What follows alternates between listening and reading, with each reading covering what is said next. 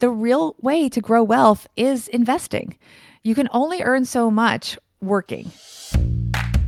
Welcome to the Smart Money Mama Show, where moms get real about money to help you find your financial confidence and live your best life. Now let's talk money, mamas.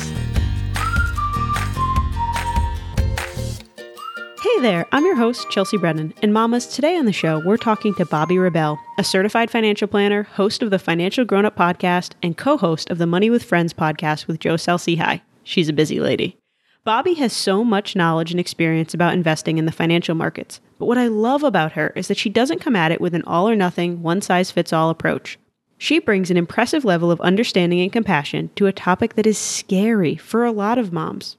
So today, I wanted to bring Bobbi on the show to share how you can get started investing, why it's important for your long term financial success, and how to ask good questions so you can keep learning as you dip your toe further into the world of investing.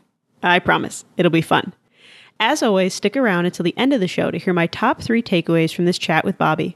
Or you can head over to smartmoneymamas.com forward slash Bobbi, and that's B O B B I, for our complete show notes and to download your free copy of our investing primer for mamas. Are you ready? Let's get started. Hey, Bobbi, it's so good to have you on the show. I can't believe what a rock star you are, and you have two podcasts right now. I know. Oh my God. How did this happen? That sounds super overwhelming. It is. In fact, I think I emailed you at one point um, because I wanted very much to be part of your Smart Money Mama seminar. And I was really battling with trying to say no more. And I didn't want to say no to you. And I would literally say, I'm going to try, I'm going to try. And I think I sent some emails that literally said overwhelm. Yeah. Because I got to a point last spring where that's all I could do. I just could barely, or last summer, whenever it was, where I could, I wanted to acknowledge emails, but I couldn't even write more than that. So we've done some changes, which we can talk about, but two is a lot. Two is a lot. And I think every mama in our audience can understand the overwhelm and the difficulty saying no, right? Like, right. just so much guilt around, like, I should just do all the things all the time. It's not even guilt, Chelsea. It's actually wanting to do it. Yeah. It's actually wanting to do it, but knowing that you really can't, but hoping you can find a way to do it. Yeah. If I say yes, maybe it'll just fall into place. exactly. You keep saying, okay, well, maybe if this happens, maybe if this happens, I can do it. But you just are in constant motion until your head hits the pillow. So it somehow doesn't happen. But that's mom life. That's total mom life. Okay, so I got to ask you I heard once that the best advice you ever got was to ask questions and listen very closely to the answers. And when I heard that, I was like, okay, was that advice that led you to being a journalist or was that something you learned as a journalist? Probably both. I honestly don't remember. So I've been talking a little bit. I turned 40 10 years ago. I've now turned 50. When I turned 40, I didn't want to talk about my age that much. Now I turned 50. I'm kind of like, I want to talk about being 50. I don't remember. My, a lot of my life kind of blends together over, especially I have a 12 year old now, and a lot of it, thank goodness for some social media in some ways, because it's providing some memories now of, oh my gosh, I remember when. I don't know when I got that advice, but it is amazing advice because it's led me to so many wonderful things. A lot of what drove my writing my book how to be a financial grown up which came out in 2016 was doing what i call a mentor tour where i literally called up or reached out in whatever you know mode was most appropriate everyone that I thought could possibly have something interesting to say. And I also took people up on offers when they said, Oh, I'll introduce you to this person. So I met Jean Chatzky because someone who was a guest on Reuters said, Oh, I'm I'm her running partner. I'll introduce you. And I was really intimidated, but finally I said, Okay, yes, make the introduction. Then I emailed Jean and she was wonderful and became a mentor and now a friend to me. So I went on this mentor tour and I asked all these incredible people, and it was a lot of women and moms, to be honest with you, about what I should do for the next step in my life. And that led me to writing a book. And writing a book, was that before or after you became a CFP? Because I know that there's a lot of financial journalists that never go and actually get the designation of the investing education. So, how did you decide to do that path? It's a two step answer. The first part of the answer is that I love learning. So when I was at CNBC, my very first job out of college, and I was single and, you know, had some time, and I was the nerd that I still am for fun because CNBC paid for it. I went and took all the courses to learn the information because I felt it would make me a better journalist to know the answers. So I took the courses without the intention of taking the exam and becoming a CFP because at the time, as a journalist, they would not let you be a CFP. You had to actually stop being a journalist and go practice first for a few years and then you could take the test or you could get the designation. So that wasn't available to me to be a CFP at the time, but I took all the courses. So I had a certificate in financial planning for many, many years, but I was not a CFP with a registered trademark and getting to do all the, you know, dues paying and continuing education that I do now. So I had that as a journalist. I wanted to know the answers so people couldn't fool me, or I just knew what to expect. As a journalist, you're not always looking for answers. Sometimes you know the answers, but you want the source to tell you. Most of my career, in the end, even though I wanted to do personal finance, it's not the most TV friendly thing. And I did work as a TV anchor for those that don't know it. I did really earnings and macroeconomic news and the Fed and interviewing CEOs and traveling to conferences. So personal finance was not in my universe even though I had hoped it would be when I was 22 and at CNBC and took these courses, the reality was that's not where the financial television media is. It's a lot of the ticker running and, oh, this company reported earnings and let's see what we're going to do, which is really not always the best stuff to watch as an investor. that can drive you crazy. Totally. So when I wrote my book, I wrote it very much as a journalist. I interviewed people I had a very strong interest in helping young people, especially, but it turned out many generations are interested in being grown ups. It takes us a long time. So that was written as a journalist. So then I go out and I start speaking and doing promotion for the book. And people would treat me as if I was the expert, but I wasn't. I interviewed the experts, to be clear. I was really good on Fed policy, really good on economic data, but I didn't really know exactly how a HSA was different from an FSA. And I didn't really understand the different things that went on between different life insurance and, and long term insurance and whatever. So I did decide that I would circle back to the CFP board. I had heard actually from Liz Weston. Um, who is a CFP and a journalist. She's now at NerdWallet. And by the way, she's on our show, Money with Friends, which you've been on. I heard that they were accepting journalism credits if you had reached a certain status level as qualifications to be a CFP provided you could re- meet all the other requirements taking the courses getting you know passing grades in those and of course taking the test. And so I looked into it and I went to them and I showed them what I had done which included a personal finance column at Reuters which I had done in conjunction with a book and just other experience in journalism, uh, you know, at Reuters and CNBC and CNN, and they felt that that was sufficient to show that I was serious. And they let me take the test. And so I took the test in November of 2017. It was probably my, in terms of academics, and I went to a really good college and all that. it was still my biggest academic achievement for sure, taking that test. It's really hard. And so I took it very recently and I passed the test. Well, congratulations. I really enjoyed the material, to be honest with you. I think it's really interesting and it's always changing. There's a lot of laws that have changed. So I like the fact that we have to take um, continuing education courses so that we stay up on the changes that are going on. Absolutely. And that brings up so many interesting ideas around like just because you know investing or you know one area of finance doesn't mean that your personal finance knowledge is strong, right? Mm-hmm. So like I come from a hedge fund background and I can tell you that there are people I worked with that managed large amounts of money that personal finances were a total mess, right? So what does it mean to be a financial grown up? It means acknowledging that you have decisions to make and making those decisions based on what you have at that time and being responsible for your decisions. It does not mean being perfect. It doesn't mean any specific thing like having your retirement sewn up or having all your debt paid off. It just means kind of owning it. Absolutely. And not expecting someone else to bail you out. Yeah. Or save you. So you can be, for example, a financial grown up and you're paying all of your necessary bills. But you know what? If a parent wants to pay for dinner for you, if you're out with your parents, they can pay for dinner. It's okay because you could pay for dinner. Yeah. Do you know what I mean? There's not strict So that's rules. the thing. Exactly. It's that you've got your own finances under control. And what you don't have under control, you're acknowledging because nothing's ever perfect. No matter how much money you have, you always would be in better shape. If, you, if I just had this much more, things would be good.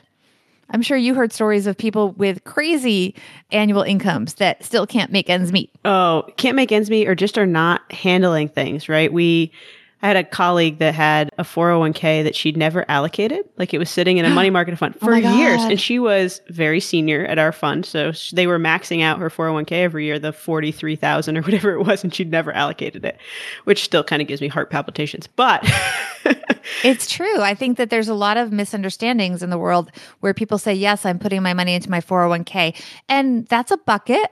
Mm-hmm. Then where? And I went through that exact discussion with my 23 year old stepdaughter, where she's a consultant at a great firm, big four firm. And she was, you know, following my direction. She says, Aren't you proud of me? I put in, you know, this amount so I get the maximum match. And I was like, Well, what investment did you put it in? the 401k. The 401k. exactly. And then it gets worse. Well, better because I was there and she learned and she's great. But I said, okay, well, let's go over together. And there were a bunch of different options from different companies. You know, each company has three or four choices. And I showed her which one to put it in. I said, let me check after you do it.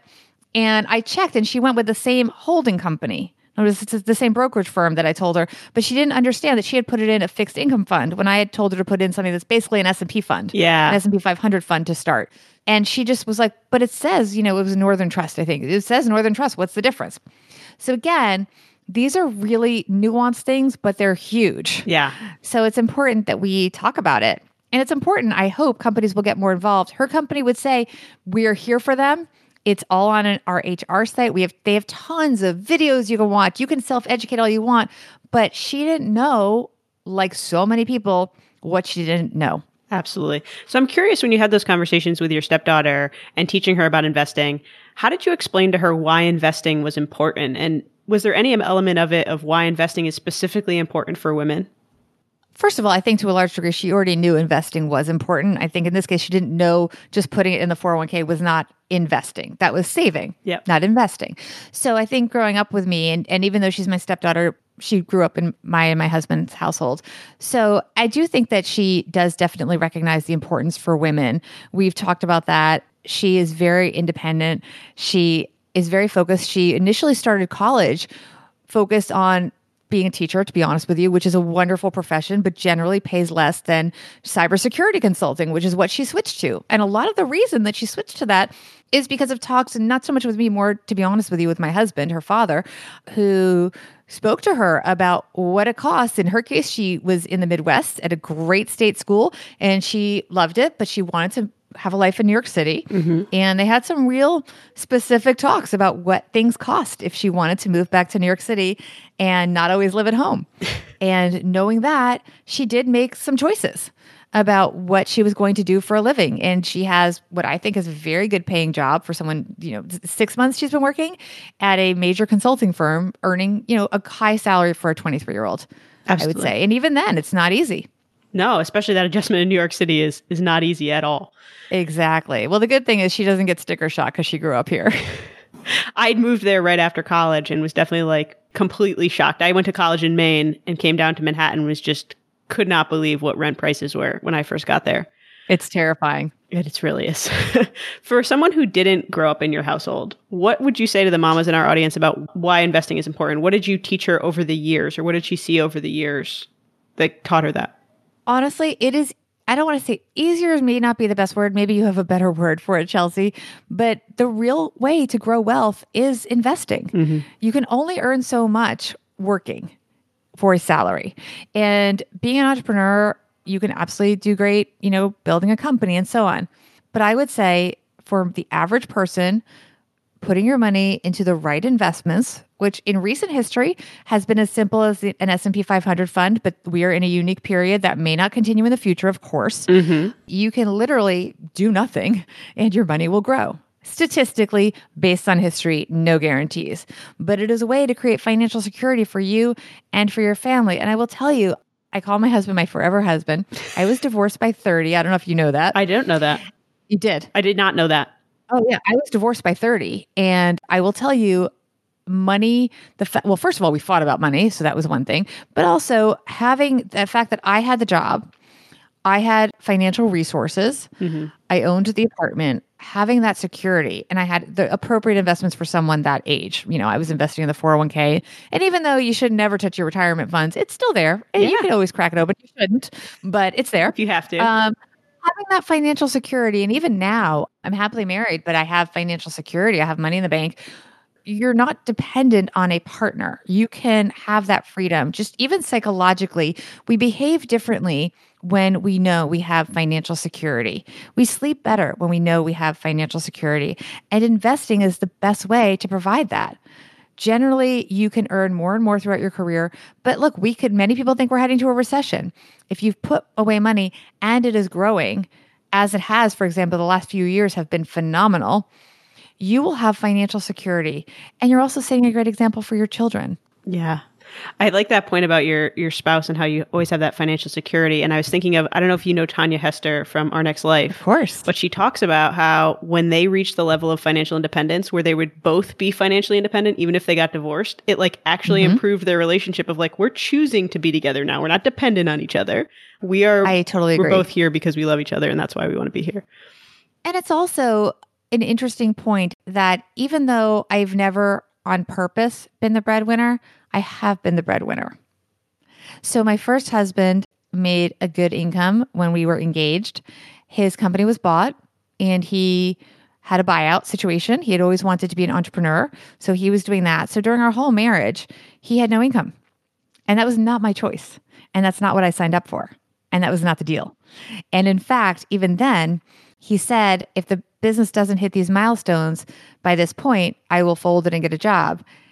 And it was not a time of economic, he could have gotten a job. It wasn't a, in the middle of a recession or anything like that. And he didn't. And he was defiant for several years, saying, I will get a job, I will get a job. And he wasn't doing anything towards that. So having that financial security and being the breadwinner, I mean, I provided health insurance. Even my husband had, let's call it a personal reorg, where he had his own company and then he went to work for a larger corporation. During that transition, I had the health insurance because I worked for a, I was at, in a union job working for a big corporation, Reuters. And so having that security to know that if your spouse chooses or is forced to do something else, you can carry things, maybe not permanently, I, like I said, in terms of when my spouses have been employed, I've never been the breadwinner. Right now, my husband earns much more than I do, but I know that I can earn money. And I also know that I'm earning a certain amount now because I'm also a full time mom. I have no childcare. I haven't had any childcare for a couple years, and I have no family in town that provides childcare.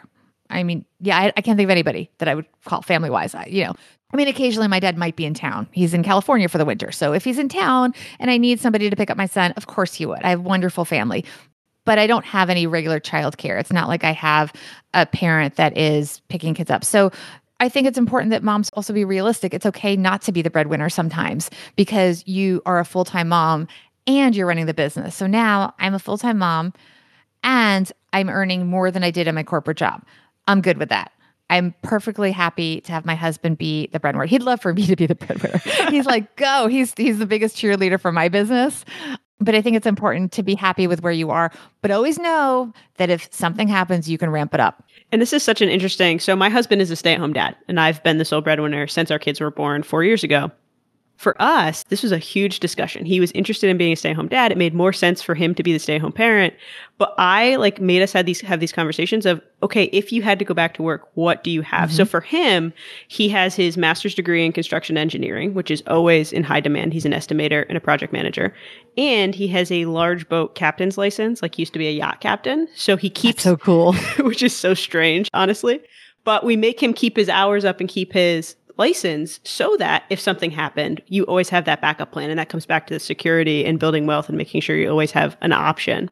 I love that. And look, I also became a CFP to have another plan B. So that is something that I can do if the media thing does not work out. I always keep my network of friends if I want to go into PR or if I want to just do something different. I think it's really important to be able to pivot. And also, Chelsea, a lot of what I thought was going to my be my business when I left Reuters after I wrote the book has really pivoted. I thought my primary income would be speaking, and I realized that that was a logistical nightmare with kids because my husband is a very successful consultant and he has to travel sometimes on very little notice. So it was tough for me to also be traveling. I still travel a little, but not as much as I was, at, not as a primary income source. Let's say yeah. that. And so I started doing more brand work and I started doing it for Farnoosh Torabi. Actually, I have to give her credit. She's the one that told me to do a podcast because she said, you can do it from home. Mm-hmm. She said that way you do something and you own it and you have something that's yours, but you can do it. She said you can do it in your pajamas. So neither of us are in our pajamas. No, not way. at the moment. But we could. Could we be. could. So I think it's important that if you start a business, you be ready to pivot. Most of my income right now does come from working with brands, which sometimes is in person, but the vast majority is not in person. And you can do that, or you do it one day, you go in and do something in person. So it gives you a lot more flexibility as a mom if you kind of figure out what are the things where I can sort of, even if someone else is sort of the lead parent, that's what I like to call it, rather than mom, you know, the stay at home mom, stay at home dad, the lead parent. Yeah. You can still be a full participant. So, and I should say my son is 12, so it's not that much hands on the way it used to be. When I transitioned, he was already nine. So already he was in school full time. I didn't not have any help when he was much younger. I had help. I had a nanny. We have the the four and two year old. So right now they're still in the stage of can I sneak and hit the power button on mom's laptop before she notices that my fingers have snuck in. Oh, so they like to shut me down, which is a little bit difficult. Yes. But to come back to a second for investing and using that as a way to build wealth and security, what holds people back from getting started? Because I think a lot of us know that it's a good idea, but then we're afraid.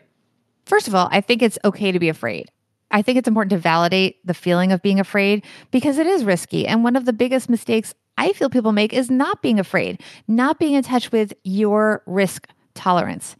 A lot of people, especially as I mentioned, the market has been phenomenal the last few years. So it looks easy. And all these people that are doing FIRE, which is financial independence, retire early, which is great for people that it's a fit for you know, you can say, oh, well, you know, look, these people are making so much money on their investments. It's going to be great. And the minute we get a little, you know, wobble in the market, they have a freak out, even though they thought they had a really high risk tolerance. They don't. And it's really important to be in touch with your risk tolerance. So I say, first of all, if you are fearful, that's okay. You're in touch with your risk tolerance, and that's a good thing. So you can do something where you dip your toe in slowly. Something called dollar cost averaging is a great way to get started, where you take the total amount you're going to invest and you put in a percentage in certain time periods. You're kind of doing that with many 401k plans by default because you're Yeah. putting in a certain percentage of your paycheck every month. So that's a similar analogy to that. And that way you don't worry about putting all your money in at the very top and then it's going to fall down. It's something that I've done. It's also okay to be a little bit conservative if that's going to help you sleep at night. That's okay. I have a chunk of money, not a massive chunk, but a little bit that's in cash right now because meh, I don't know. I'm a little nervous. And uh, that's just, I feel better that way.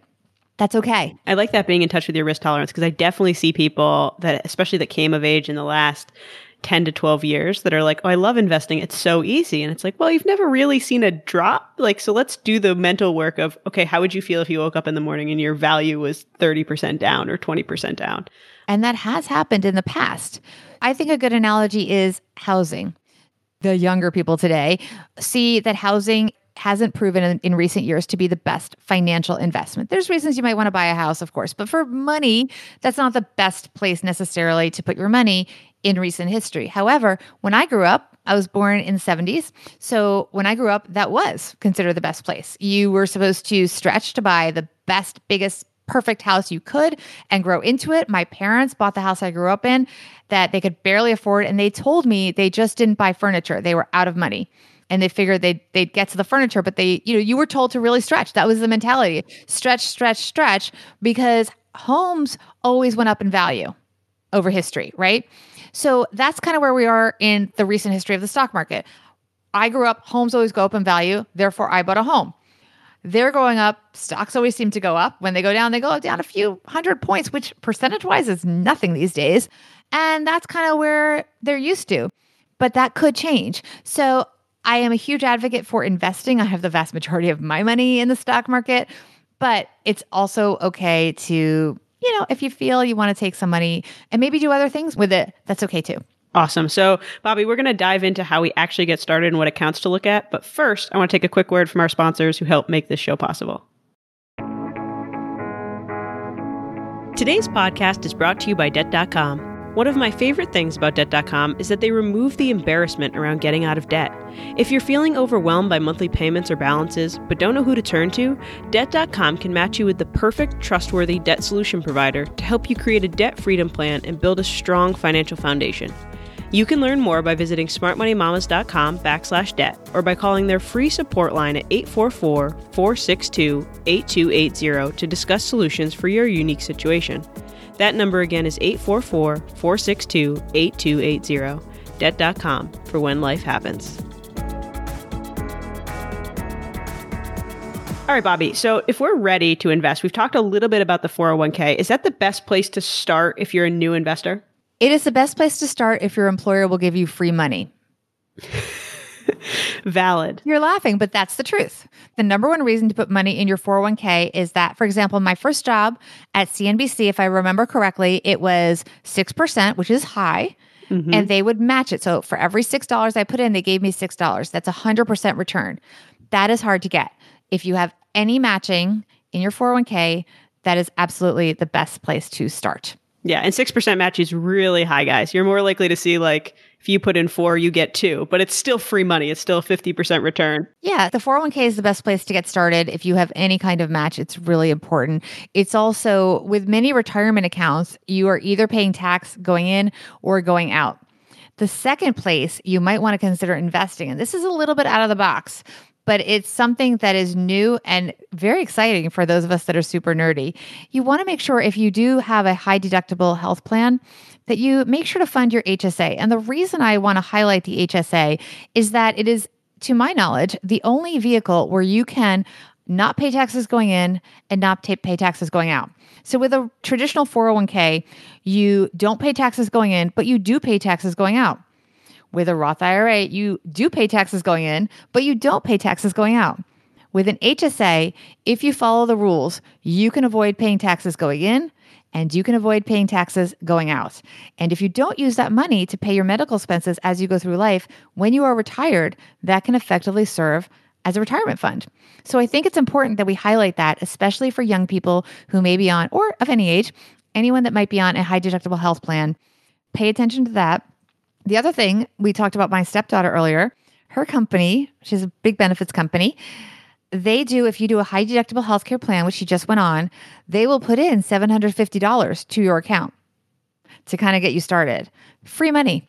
A lot of big companies do that because if you're just starting out and you have a high deductible health plan, you don't get any money back for a very long time and you might be only saving, you know, even if you're doing everything you can, there's only so much you can save per year. I don't have the limits with me right now, but maybe you can put that in your show notes.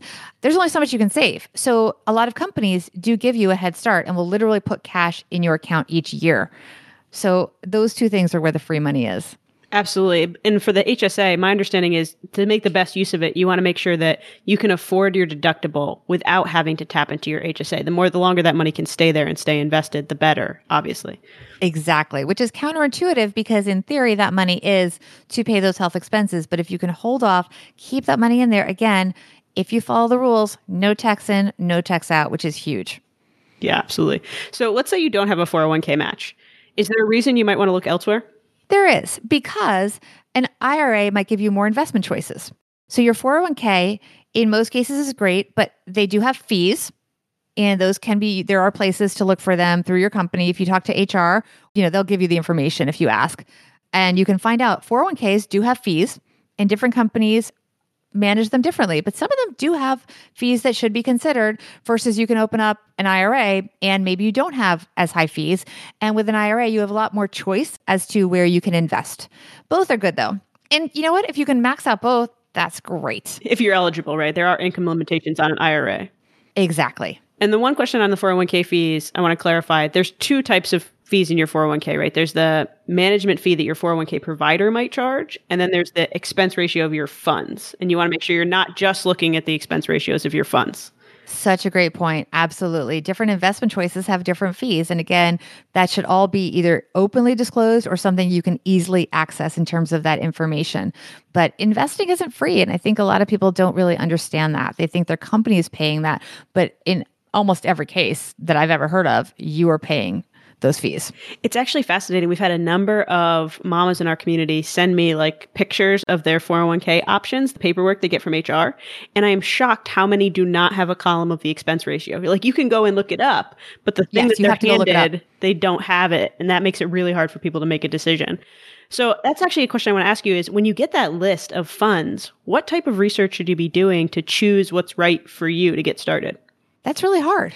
I mean, that's really hard. I think that it's a real problem in our society that we are not given the resources to do that. And it's a question of educating yourself. Most of the time, there will be choices that fit what you want. And it's just a question of that. Now, a default one, and I have mixed feelings about recommending this, are the ones that oh gosh, I'm forgetting these, but they basically wind down to, by your retirement uh, target date retirement The- fund. Target date retirement. The problem with that is sometimes they're funds of funds, Mm-hmm. so they could have more fees. So, so I just want to disclose that. But I do have some money in that kind of thing, and so just be aware though that there are fees associated with that. And the idea of those funds is that they will automatically change your allocation as you get older and become more conservative. So that's one thing. You also for me, I think the S&P 500, you know, a diversified US fund is good, but you can think about what kind of portfolio allocation do I want? Maybe I want 80% US stocks, 10% foreign stocks, 5% or international stocks, I should say, 5% emerging, and then maybe 5% some kind of a fixed income instrument. You know, think about that and then find the funds that match what you want. But you may want to get some advice from a third party. I think that's a huge thing. I want to ask some more questions about the allocation, but first, just because you mentioned it, how do we find a good advisor, right? So this is something that comes up in our audience a lot of, hey, I really just want somebody to walk me through this, but I'm worried about hiring someone that doesn't have my best interest at heart or isn't an educator. How do we go out and find a good financial planner to help us out? You want to look for, in many cases, someone that has credentials. I am a CFP, so I am biased towards the CFP people, certified financial planner. So that's always something where you know they've gone through that education, that they've passed the exams, they've done a very it's a very rigorous curriculum. And it's also to stay a CFP, you're constantly doing education. And there's also a lot of ethics involved with the CFPs where you have a lot of assurance that the person you're dealing with is going to be probably a fiduciary. They're going that means they're going to act in your best interest and not just sell you something that is suitable. So ask this person that's saying they're a financial advisor, are you a CFP? And you can also go and look it up at the CFP board website and look up. And I love it. Once a journalist was interviewing me and she asked because I go by Bobbi Rebell, which is my maiden name, but I'm married. And so my CFP is under my married name ultimately because that's my legal name. And she was looking for it. And I love that she looked it up. And she, you know, I gave her the number and she looked it up and she verified that I was in fact a CFP. So you should verify if people say things. Go look it up. Look up that they don't have, you know, there's something called broker check. You can look up if they have any violations what it may be. You'd be surprised what you can find. There's a lot of public available information to do a little background check on the person that you might put in charge of your money. It's generally good to look for a fee only person because then you know that what you're paying them. You should not, in my opinion, work with someone who doesn't charge money because if they're working for free, they're either really bad at business, which is not good, or they're making their money other places. And and you know, there are a lot of products like annuities that get a bad rap that I think do have a role for some people. But because of the way they're sold, which in the case of annuities and, for example, whole life insurance, they have very high commissions for the people selling them. Therefore, they're often sold whether or not they're needed. Yeah, oversold So for sure. It's really, yeah, it's really important to know. You can ask them directly. I mean, when I opened up, I have a, I have a few different accounts, but I have a discount brokerage account where I moved my money when I left Reuters and had an I put opened up, you know, an IRA. You know, I asked him, and he said, "How do you get paid?" And he told me how he gets paid, you know. So it, and it is tied to how much assets he has under management, you know. So that's fine. You have to just know whatever they do is fine as long as it's fine with you, but you should at least understand how they're paid and where their incentives lie so that you can make the best best decision for you. But definitely it's you know good advice you have to pay for. I don't think it's right to expect somebody you wouldn't want to not get paid for your job. Yeah. So they should get paid for their job. So if someone says there's no cost to you, maybe an initial consultation, but after that, it's important that they are being paid in a way that you understand. Comes back to your your advice of ask questions and listen closely to the answers, right? Yeah. And I think we see that sometimes with people interviewing CFPs or, or financial planners of if you ask a question and they seem reticent to answer it or they seem annoyed that you're asking, maybe you want someone that's going to, you know, educate you a little bit more, be a different personality and it's okay to walk away and say like this isn't right for me. You don't have to hire them just because you took an initial consult. I think we have that struggle sometimes. And a lot of salespeople can call themselves financial planners. There's not really any regulation among just call, you can't call yourself a certified financial planner. There's a reason there's a little R trademark thingy after the CFP designation, which is like a big thing for them. They're very into the registered trademark because it is very different. And unless a CFP were in violation of it, which they take, they do take disciplinary action, a CFP is going to act in your best interest. So if they're doing their job right. So I think that's a really good thing to look for. Awesome. All right. So to go back to asset allocation for a second. So you talked about like you want to be this much domestic stocks and this much foreign. That was not a recommendation. Whatever's right for somebody Whatever, else. Yes. But how do we understand what's right? Right. Like, is there a any kind of metric of what the stock bond split is based on age or based on gender? Is there any guidelines to go by? I think as a general rule, you want to gradually take less risk as you get to the point where you're going to need that money whatever your goal is. So you can say, okay, if you look at the money that in theory you're going to want when you retire, you should gradually have less risk exposure as you get closer to retirement. But you may have money set aside to pay for your child's college. So you want to become less risk averse as you get close to needing that money. So you make sure the money's there. I mean, even my stepdaughter's saving to buy a home and she has a nice chunk of change she saved because she's living at home right now and she's thinking, where should I put it? Well, she's not going to put it in the stock market, even though in theory that might get the best returns because she might need it in six months to a year. So she's looking at CDs because that's where the money will earn a little bit, but be safe. And she'll have it in six months or a year, whatever she chooses. Yeah. So focus on when you need the money and what your timeline is. And again, validate your risk tolerance. If you're not going to sleep at night, it's not right for you. And this brought up another another thing for me, actually from reading your book that you guest talked about was what do we have to have set up before we start investing? Because this is another thing that comes up, right? Of I know I should have started earlier, so I'm just going to start today. Do we have to have our personal finances figured out in any given way before we start investing? So that's a very personal situation. In general, you do want to have an emergency fund. You want to have a little backstop of cash. That's the most important thing. And also, remember with an emergency fund, you might use it sometimes. Yeah. So you remember it's not a one-time thing. I have used emergency funds. I you may have. I don't know if you have Chelsea, but Oh, we have, yeah. Yeah, it's there. It's so fun when the washing machine breaks. It's so fun. So, you know, sometimes you suddenly have to buy an expensive appliance and it's totally stinks. So you want to have an emergency fund. You want to be prepared and know that you may have to replenish it. So you want to do that and you want to have your debt under control. I don't want to say pay off your debt completely because what I would not want to see is somebody paying off their debt till they're, let's say, age 40 and then missing out on all of those returns, especially the free money and the 401ks that we just talked about. So that's a personal decision how what your comfort level is. But I don't think you should wait to pay off all of your debt before investing. I think you have to start investing because the biggest driver is going to be time, the compounding of interest over time is just compounded returns are everything. So you, you should not delay too long, even if it's small amounts. Yeah. I, think that at least getting the 401k match, right? never, never pass up on. Oh my gosh. Money. Free money. It's literally free money. Yes. And while I don't, I absolutely do not encourage it. And I was just quoted in an article discouraging it. Remember, that money is still your money. Mm-hmm. So it's not like you can't get to it in an emergency. You could. You should not. Yeah. But if you were truly, you know, going to lose your house or something terrible, the money is yours. Yeah. You'll pay penalties and all the things. But, but it is yours and you can access it. It's your money. You can take a loan from a 401k, just so people know. Roths are even more flexible. Yeah, so Roth, you can always take out the principal, correct? And it's only if you're taking out the gain, so the money you right. actively put in. You can take it all out. You're going to pay penalties. You're going to pay penalties, but you can pay take without penalties. Exactly. So keep that in mind. The money is still yours. So I would definitely be aggressive about investing at the earliest age possible. Awesome. So the emergency fund is funny because we were talking earlier about housing and the, you know, you have to buy a house, you have to buy a house. Right after we bought our first house, my husband and I were newly married. We were, thought we were going to redeck the our like covered porch in the back just because it had the old wood was old, and we had a budget for it. And the guy comes over to check the house, and it turns out that the covered porch, which is holding up the roof, is not built to code. It does not have the right support beams and the deck is not attached to the house. Oh my gosh. so he was like, I actually have to like report this and I can't oh do gosh. any work until we like file a permit and, and jack the house up and rebuild the whole deck. So that like wiped out our emergency fund right after we moved oh. in. it's like, why did we buy a house? I know it happens all the time. Look, we moved into the apartment I'm in right now, and we had a budget allocated to gut the kitchen, which literally had drawers that were duct taped together And um, Lovely. yeah, and we were going to do the kitchen, and we found there were problems with the floors.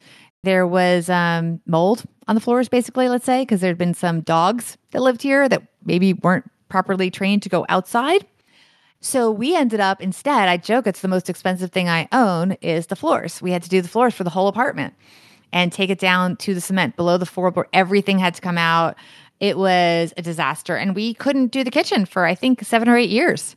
We had those duct tape drawers because, you know, life gets in the way. Fix something else first. Yeah. And kitchens are expensive and it just was existing. It was fine. And so we moved on. But things happen with home ownership. I, you know, look, it's a tough thing. I think that the younger people do have a good point when they're resistant to owning homes. There are a lot of expenses and downsides to owning homes, certainly financially. yeah. So just pivot a little bit. Something that comes up for uh, especially like millennials who came in of age during the whole recession is that they're more attracted to these alternative investment ideas, right? Like crowd-funded real estate or peer-to-peer lending. What are your thoughts on these kind of investments and what advice do you have about the risk those pose versus stocks and bonds? every investment is different, Chelsea. I think each individual one needs to be evaluated. And what I would say is that I only started doing this stuff recently. I have, for example, I invested in a company called Messy.fm, which is run by Molly Ford Beck, which is a podcasting company. I think it's awesome. I think they're going to be huge. I really believe in her. So I invested in the friends and family round. Yep. However, I am not counting any of the money back. Mm-hmm. That is my quote investing fun money. It's to keep life interesting. I love hearing about their progress. It's an interesting project. Again, I absolutely believe she'll be successful. It's a great company. Everyone look up Messy FM. And that's my alternative investment, but it's really risky. Mm-hmm. So I would only do it once you have a foundation of investing. And I would only do it with a very, very small percentage that could go bye bye. I think Yeah. they're incredibly risky when you think about it. I think that when, if and when we have a recession, they will be the first to go and to be very careful. That is money you can afford to lose. Yeah, it's it's interesting to see the boom of these post the removal of the accredited investor requirement and how that's going to change when we hit a recession. I didn't totally- even know that. It's being removed. Parts of it were removed. So that's how we got crowdfunded real estate. Is that it used Oh. to be you had to be an accredited investor to do things like that, um, but now you need five hundred bucks and you can invest. And we see it. So f- from my background, I did high yield and distressed debt, right? So I see it from a different angle. But if one of those companies goes under and you suddenly have to chase down four different properties because you don't actually own a fund, you own little pieces of all these different things. If you don't have the investment knowledge and, and language to go do that, it, it's really risky and it just puts you in a, in a difficult position. I think that a lot of the people making those decisions, my gut feeling is they have not experienced a real downturn in stocks, meaning a prolonged period where you were in a bear market. Mm-hmm. And unfortunately, that's why I like it when you talk about moms that are risk averse Yeah. because they're in touch with their feelings. And maybe they're a little bit too conservative, but at least I feel they will have the confidence to stand by the decisions that they do make should we have a real problem for a while, which I believe we'll recover from, whatever it is, because historically we always recover. We're a very resilient economy here in the United States. Those people that are making those that are those investments, alternative, very risky investments, that sounds like to me, that don't have to be accredited investors. So they might this might be the only $500 they have. They could really have trouble coping with a loss.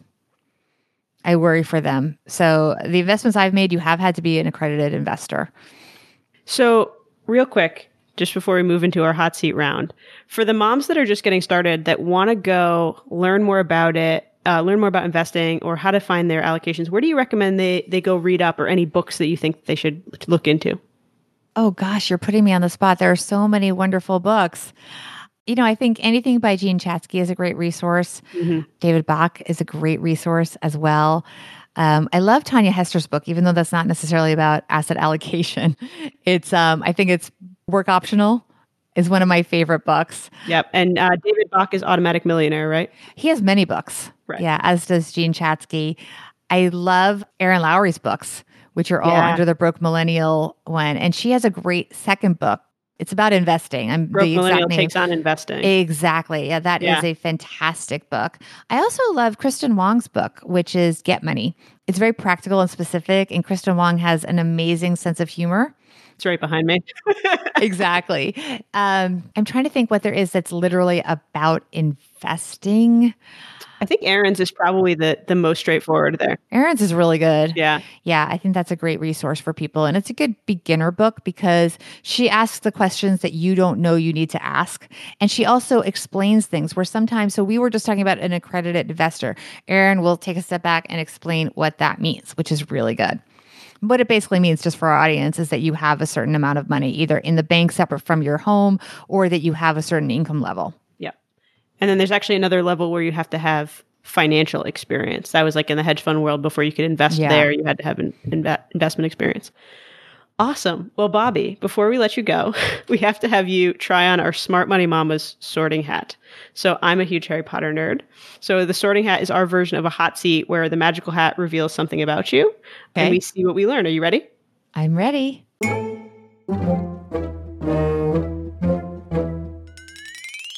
So your question is, what's your family's favorite children's book?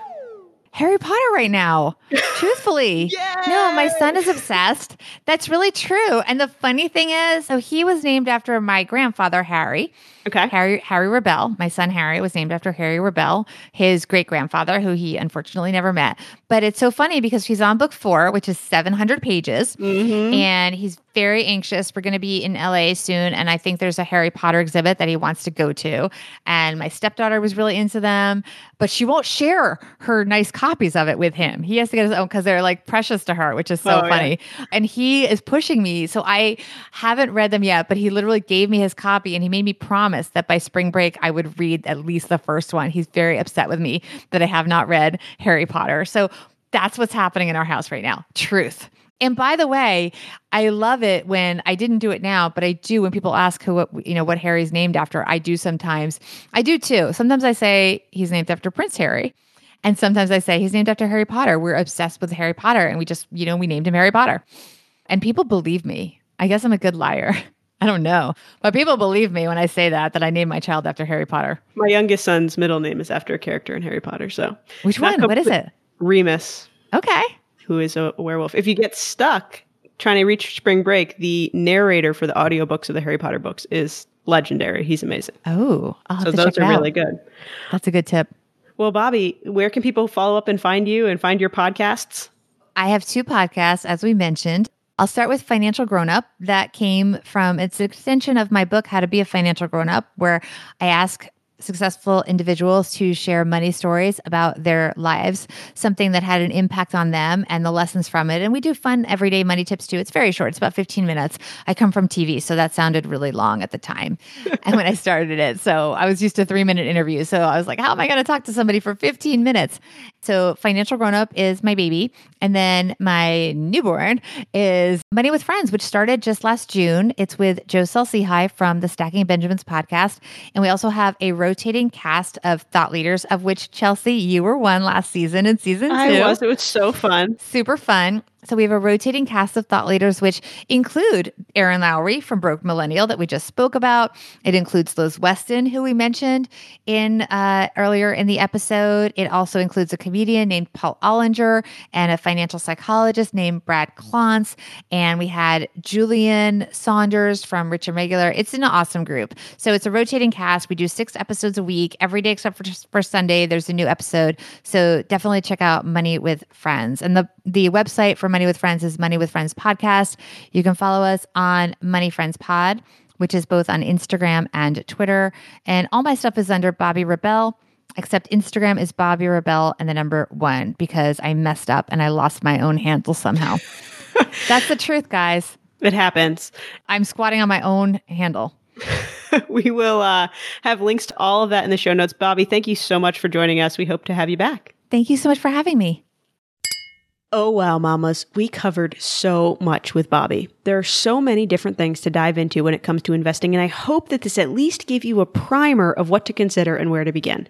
Bobbi is so great because she brings such compassion and understanding to a complex issue that's scary for a lot of people. I really hope you enjoyed her perspective. As always, I rounded up my top takeaways from today's episode. This time it's especially important since I know how much investing can lead to overwhelm, and I want you to walk away from this episode feeling confident. Are you ready? Let's recap. First, a financial grown up doesn't have it all figured out, but they do have to be willing to show up and deal with their money. Responsibility can be a major hangup with money for a lot of people. We'll avoid money problems or deal with them grudgingly, wishing someone would just sweep in and handle it for us. We want a white knight to save us. But this is your money, and you need to take control. Investing may seem like a big league thing to you. It does for a lot of mamas. You may feel uncertain about it or like you're not ready. But guess what? You're never ready. Not 100%. So show up. Start asking questions. Clarify your 401k match with HR if you have one. Check your expense ratios and investment fees. Download our free investing ebook for mamas. You don't have to know everything. You never will. But you can start learning, building your confidence, and growing your wealth today. Second, investing is the easiest way to build wealth and stability long term. Yes, you can grow your career, start a business, make your dog Instagram famous. Yet, investing is the easiest way to let your money grow on autopilot. Yes, there will be ups and downs in the market. That's just how it works. But if you start putting money in the market, leave it there long term, and let your dollars work for you, your money can grow you more money. It's as close to a money tree as we're ever going to get. And third, ask questions and listen to the answers. This life lesson from Bobbi is pure gold. We have to ask questions, especially about investing. It is never a good idea to invest in something you don't understand. That's where there's risk. That's where you're likely to sell or buy at exactly the wrong time because when emotions spike, like during a market downturn, you won't have the knowledge to know what to do. And the only way to learn is ask. There may have been things Bobbi and I mentioned in this episode where you were like, what? Ask us. Post a question in the Mamas Talk Money Facebook group. Send me an email. Do a Google search. Set up a meeting with a CFP like Bobbi. Start to arm yourself with knowledge. The more you know and the more you practice, the more you'll feel that fear start to fall away and you'll have given yourself the tools to grow your wealth. You've got this. Mamas, I want to thank Bobbi again for joining me on the show and our sponsor, Debt.com, for helping make this episode possible. If you'd like to see the full show notes for this episode with links to Bobbi's website and podcasts, or download your free copy of the Money Mama's Guide to Investing, visit smartmoneymamas.com forward slash Bobbi. And remember, that's B O B B I. Keep talking money, mamas. I'll see you next time.